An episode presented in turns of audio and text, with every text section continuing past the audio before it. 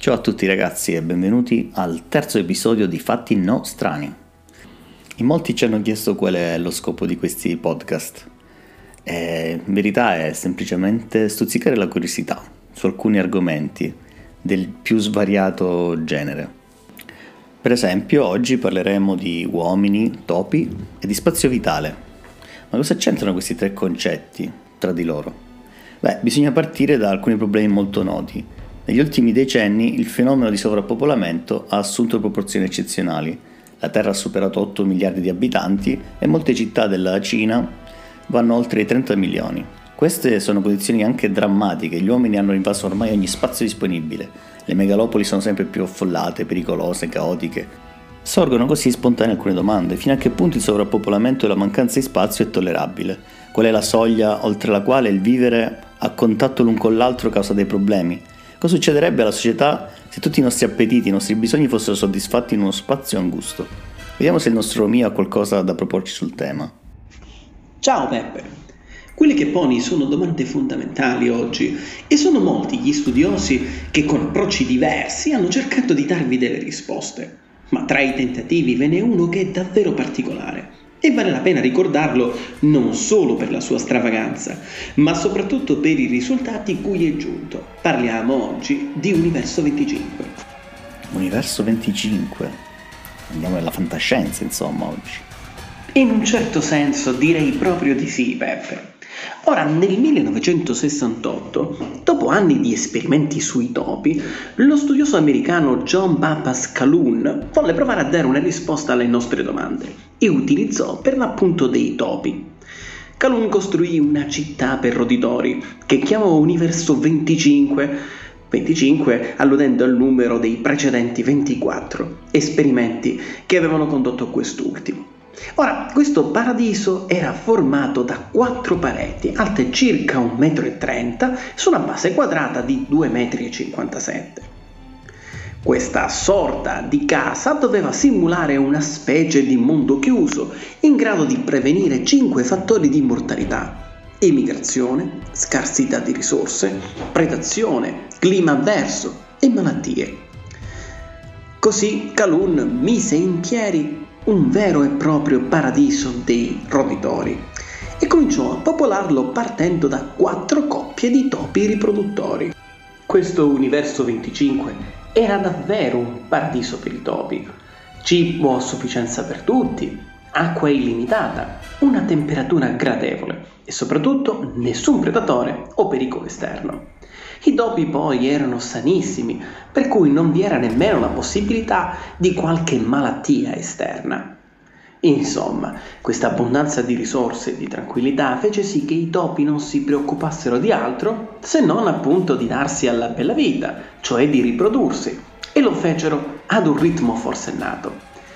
Pensa per Giuseppe che ogni 55 giorni circa la popolazione raddoppiava fino a raggiungere i 620 membri.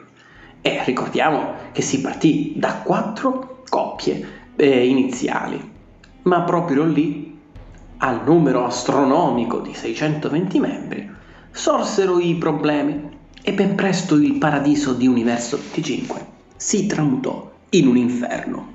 Senza malattie, senza predatori, si trasforma in un inferno. Come mai?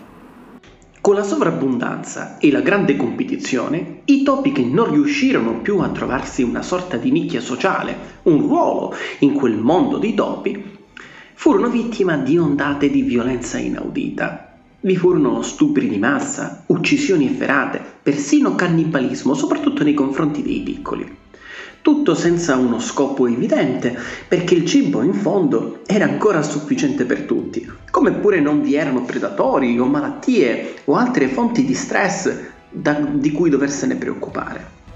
La mortalità dei piccoli raggiunse il 95% e le femmine allora cercarono di rintanarsi nelle zone più alte, proprio per difendere la prole e questo rinfocolò di molto l'aggressività dei maschi che erano ai piani bassi e continuarono a guerreggiare.